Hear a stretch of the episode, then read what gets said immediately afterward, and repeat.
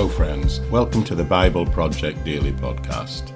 If you've been here for a good while, you'll know that this project is to work through the entire Bible, chapter by chapter, verse by verse. But today, we begin something slightly different for a short period, about two weeks. My plan is for us together to work through the whole Bible, and that will take the form of looking at and working through books of the Bible but going through the Old Testament and the New Testament alternatively, so we get a balance and feel of the full revelation of God as revealed through the whole Bible. Season 1, of course, was the book of Genesis, and now we've just completed season 2, which will be Matthew. And if you've been following me along, you'll know that the next book we'll be planning to work through together should be the book of Exodus. Now, in the past, I had previously preached through pretty much all of the whole book of Genesis, and Matthew had been covered a great deal in both my preaching and teaching. So, in many ways, a great deal of the preparation, certainly the framework of the preparation, have been done. But as we approach the book of Exodus together, I'm acutely aware that I've probably only studied in depth about 30 to 50% of this book. So, what I'm doing is I'm going to be uploading over the next 12 or 13 days a bonus season, which is taken from an audiobook that I made available to my Patreons on the Patreon website a little while ago. It is a book of what's called, technically, I suppose, Christian apologetics, and it rose out of some defences of the gospel that I had to make when I was studying theology back in the 1990s. It was originally written in 2010 and was in fact published in 2012. A thousand copies were made, and I was very satisfied that over a period of time those copies did sell out. However, the publisher of those books no longer existed, so the book came back into my personal copyright ownership. And the decision was made in 2021 to consider revising and releasing the book for publication but since the pandemic and the launch of my podcast, my perspective has really changed, and I am very focused on making all of my material, all of my teaching, writing, and Bible study material available freely to all who would wish to access it and benefit from it. Which is when I made the decision to actually not only make the PDF of this book available, but also the audiobook recording of it and I did that initially a few months ago by putting it on my Patreon website. And this is the plan and the route I mean to go from here on in with all my materials. Patreon will still be the place where early access and bonus material will be made available, but it will, at appropriate time, be used in the other podcasts and teaching and preaching that I do. So, by utilizing this window and creating this bonus season three, if you like, the important thing from my point of view is going to give me a couple of clear weeks to really focus on my study and the preparation of the framework on how I should approach this entire book of Exodus. Something that I think will take between 40 and 45 days for us to work through. So, the bottom line is enjoy the book. I hope you find it beneficial. In many ways, I wish I could return and revise the whole thing because some of the arguments I put forward against some of the doctrines of the world, I think looking back on them, I could have done them better. I could have improved my presentation of the truth of the gospel in response to them. But hey ho, we are where we are today, and my full focus these days is on the Bible Project podcast. So I do hope that you find it helpful. The first episode today, as the others, will include the original introduction that I put on the Patreon version of the audiobook. So I've left that on, which gives a little bit of the background. And maybe perhaps if you feel that you're being helped or being benefited by my work, you might consider going there and becoming a patron of my ministry yourself. Because without the help and support of my patrons, I really would not be able to do this work and make it freely available in the way I do. So, anyway, that's it for now. So, I'll see you at the end.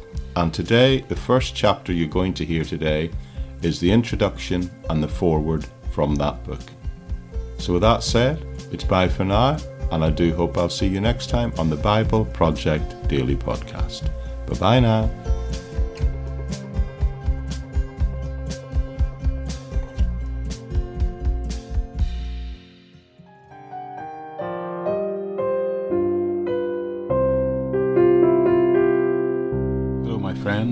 Patrons.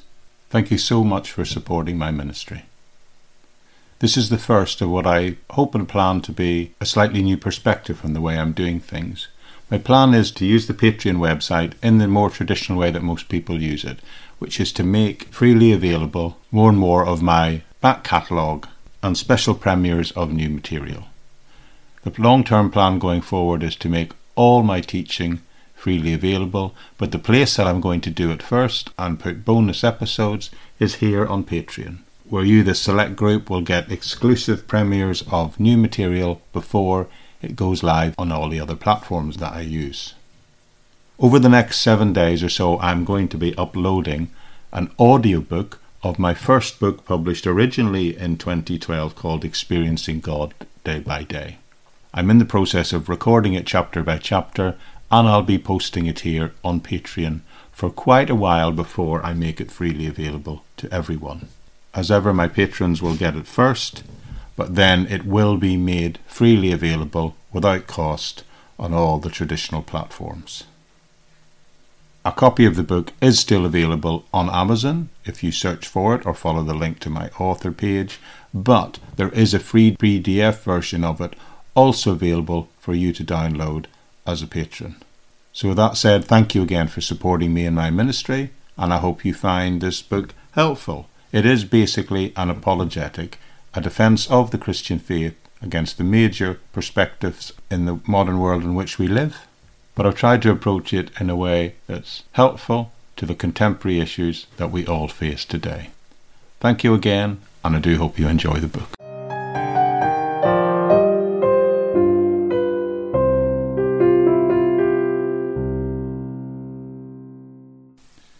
Experiencing God Day by Day. Read by the author Jeremy R. McCandless. 2021 edition.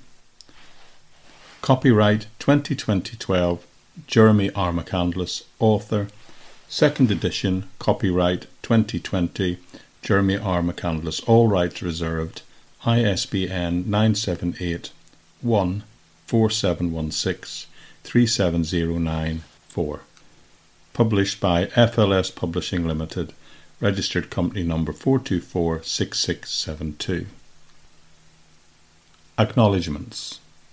Thanks to my wife Paula for encouraging me throughout, from the seed of an idea to its final completion. For my son David, who always asks me those most difficult questions and has called upon me to explain and account for the faith I profess to have. For Hannah, who is both a friend and a daughter. Special thanks are to the Reverend Bill Ferguson, BD, for proofreading and critiquing the original 2012 manuscript and making numerous suggestions where he felt additions or improvements were justified. I am sure the finished project is more honouring to God because of his wise counsel. The scripture text quoted, unless otherwise stated, are from the authorized edition of the King James Bible and the New King James Bible. Forward. What has happened to the modern man or woman that they seem to no longer have any intellectual space for even the idea of God? Why does it seem that many people wish to ridicule those who believe in God and dismiss all that arises out of that sincere conviction? At first sight, this small book may look like an attempt to explain the reasons why an individual might be a Christian and believe in God. This is partly true. However, my primary purpose was to first try and take a step back and consider the very foundations of the Christian faith.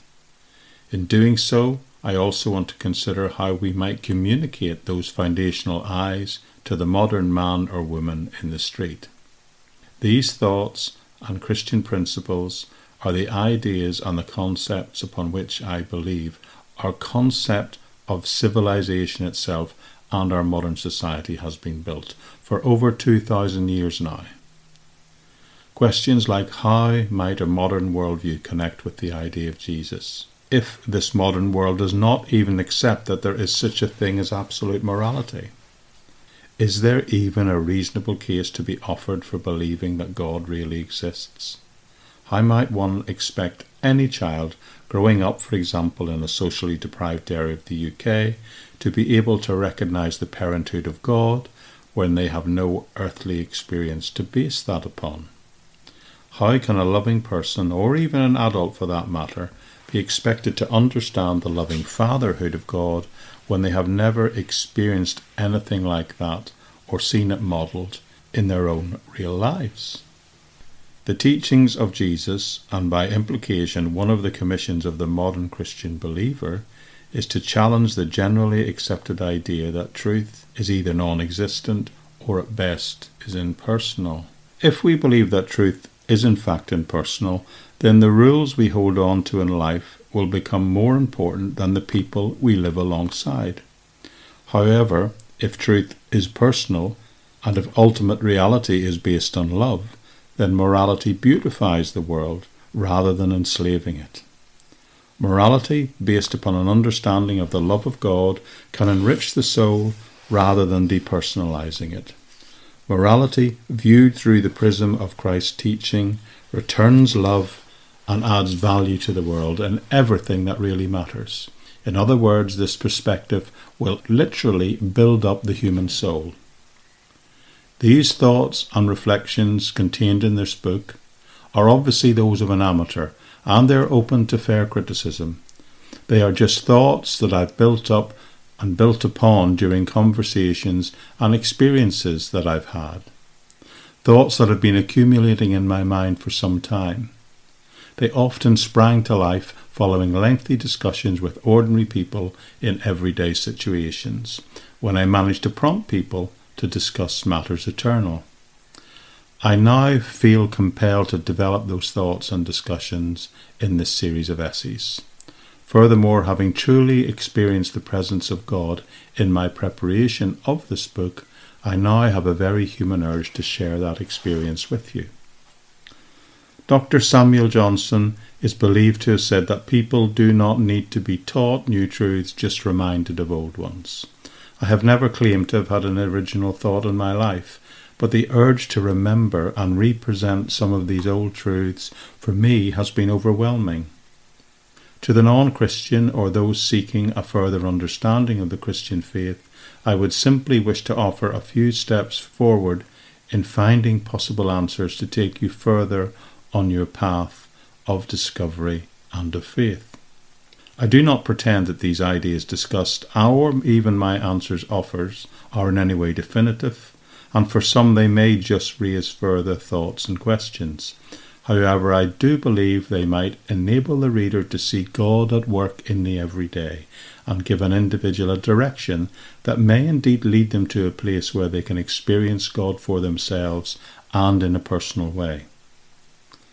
The starting point for many today has shifted and has been moved by the modern secular society from a position of what one might choose to believe to why it is foolish to believe in anything in the first place. My hope here is to simply to set out the reasons why I think it is not foolish to have a faith, and why it is not necessary or naive, or even an example of wishful thinking, to believe in the God of the Bible. People throughout history have always been free to accept or reject the claims made in the story of Christ as revealed in the Bible. However, today we see many who not only reject the Bible, but reject the whole idea of God and also the need for any story of faith in the first place. This loss of narrative meaning that many today experience creates such a total loss of meaning that it can close down any emotional space left in the human being for God. In doing so, people lose out and they find that the most universal of human needs is not met. This is the need to be unconditionally accepted and to be loved. For those who profess the Christian faith, I hope the ideas considered here are helpful in enabling them to understand some of the cornerstones upon which our faith is built. I would also wish to offer a few possible answers to the commonly held questions that raise their heads among any of those who are earnestly seeking the truth. I trust also that some of the ideas discussed may enable believers to explain their Christian faith in a way that is relevant to people, where they can spiritually center themselves and enable them to identify how to engage with others in a meaningful way. In my life, I've had the pleasure of knowing many great men and women. people who have lived out their Christian faith for 50, 60, and even 70 years. I recently had a conversation with one such man. In his early 80s now, he was a history graduate from one of the UK's top red brick universities. Now retired, he had previously taught history and classics for over 40 years in several state secondary schools throughout the United Kingdom. All of his life, he had tried speaking and living out the good news that God so loved the world that he gave his only Son, that whoever believes in him might have eternal life. Whenever he had the opportunity, he always engaged with people about the truth of the Christian message, telling them that God did not send his Son into the world to condemn the world, but to save the world through him. In our conversation, he noted how in recent years things had changed dramatically. The usual reaction these days, he said, is that I'm thought of as quite mad. One person told me last week that I must be from another planet to believe things like that, particularly in this day and age. What has happened, I wondered, that this intelligent, articulate man is often viewed as some sort of eccentric or worse still, just an idiot? What has happened that a life exemplified by good works and high ethical standards is looked upon as eccentric and irrelevant? In 2012, I came across some research done by market research company Banu, in which they stated, among many statistics, that 85% of people born after 65 no longer believe in absolute morality, or that there is no such thing as absolute truth. Many of them even go so far as to say that there's no such thing as right and wrong. I'm sure the percentage is even higher today. The question at the heart of morality still cries out what makes something right or wrong? Why do people talk about rules and other people just talk about principles? Why do some talk about punishment and others consequences? How can the message of Jesus be relevant to someone who hasn't even woken up to the thought that their view of God might in some way matter? The philosopher Immanuel Kant said that there are only two things that move mankind to wonder the starry heavens above and the moral law within.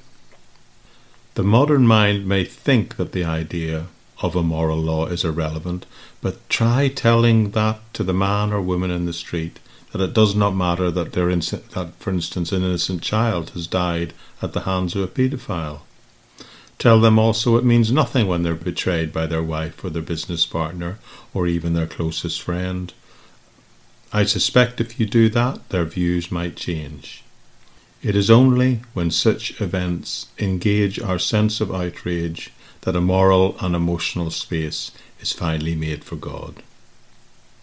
The purpose of this book is to open up that space, not only in the mind of the seeker, but in the thought of the Christian believer also, so that we might effectively engage with the world from a point of view of understanding where individual people currently stand. Here are some of the reasons why I think it is important to consider these matters.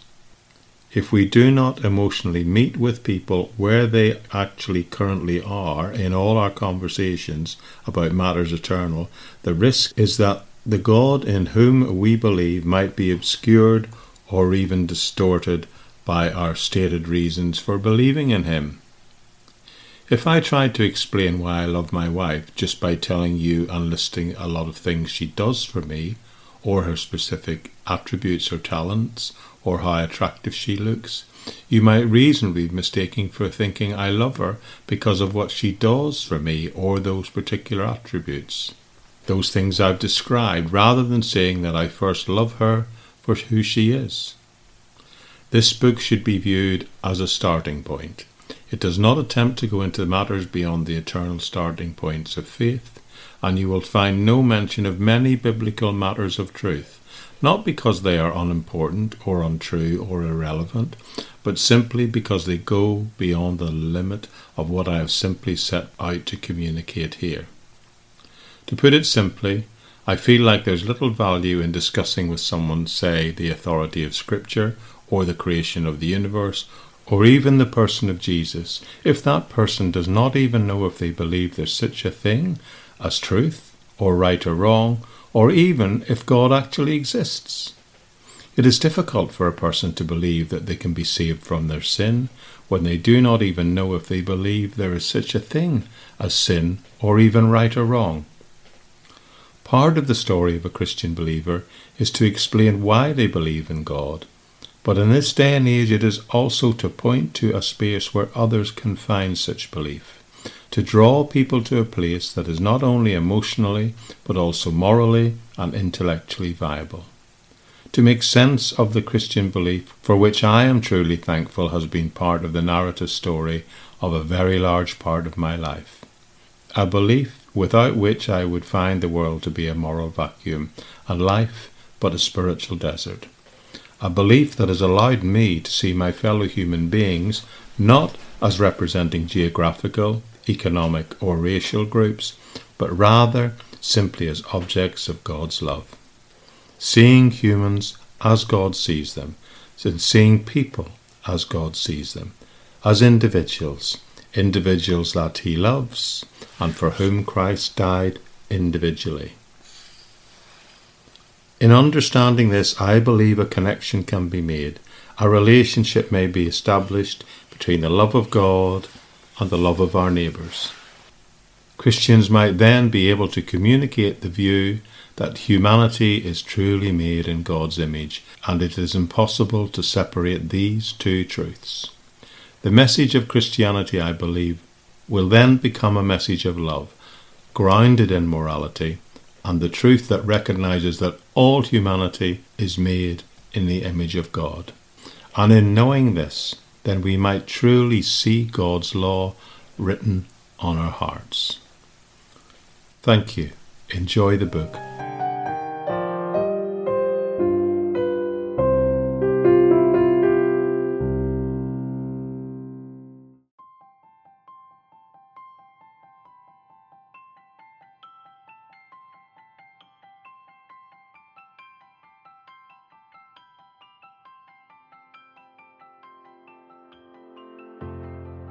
Okay, friends, this is Jeremy McCandless back again on the Bible Project Daily Podcast.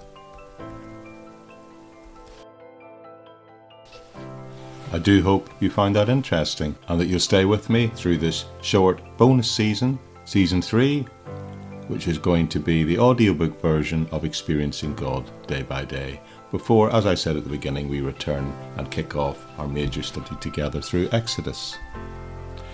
Can I remind you that the Bible Project itself is hosted always on the bibleproject.buzzsprout.com website, and it's there you'll find all the active links to all the places where you can connect with me and my ministry. It's also the place where I put additional free resources for you to access. Things like a transcript of each and every episode of the main podcast, along with links to places like my Patreon and Buy Me a Coffee page where you can partner with this ministry, but also places like the YouTube channel and LinkedIn, other places where I put other teaching material in other formats, sometimes more structured discipleship type courses, but you can find all of that stuff there. But thank you again for joining me today, and we'll be back tomorrow where, where it'll be the opening chapter of the main text of the Experiencing God Every Day, which asks the question, Who came first? and really is an attempt to answer those who take an unnecessary critical and what they believe to be scientific worldview and set it in opposition to the Christian message and the message of the Bible. So I do hope you'll be back tomorrow and that you find that helpful. If you are here for the first time today, don't forget to click on the subscribe button, and that way you need never miss again another single episode of this podcast. And in fact, you can join with that huge community of people who have together with me decided to study the Bible every day and make it part of the rhythm of their daily life. New episodes are posted every day, Monday to Friday. But that's it for today. Thank you again. I really appreciate and value you being here. It's just an encouragement to see all those people all around the world, all of you, in all the different countries that you're based in, downloading and listening to my podcast. So thank you again, and I'll see you tomorrow. Well, it'll be tomorrow for me on the Bible Project Daily Podcast. Bye bye for now.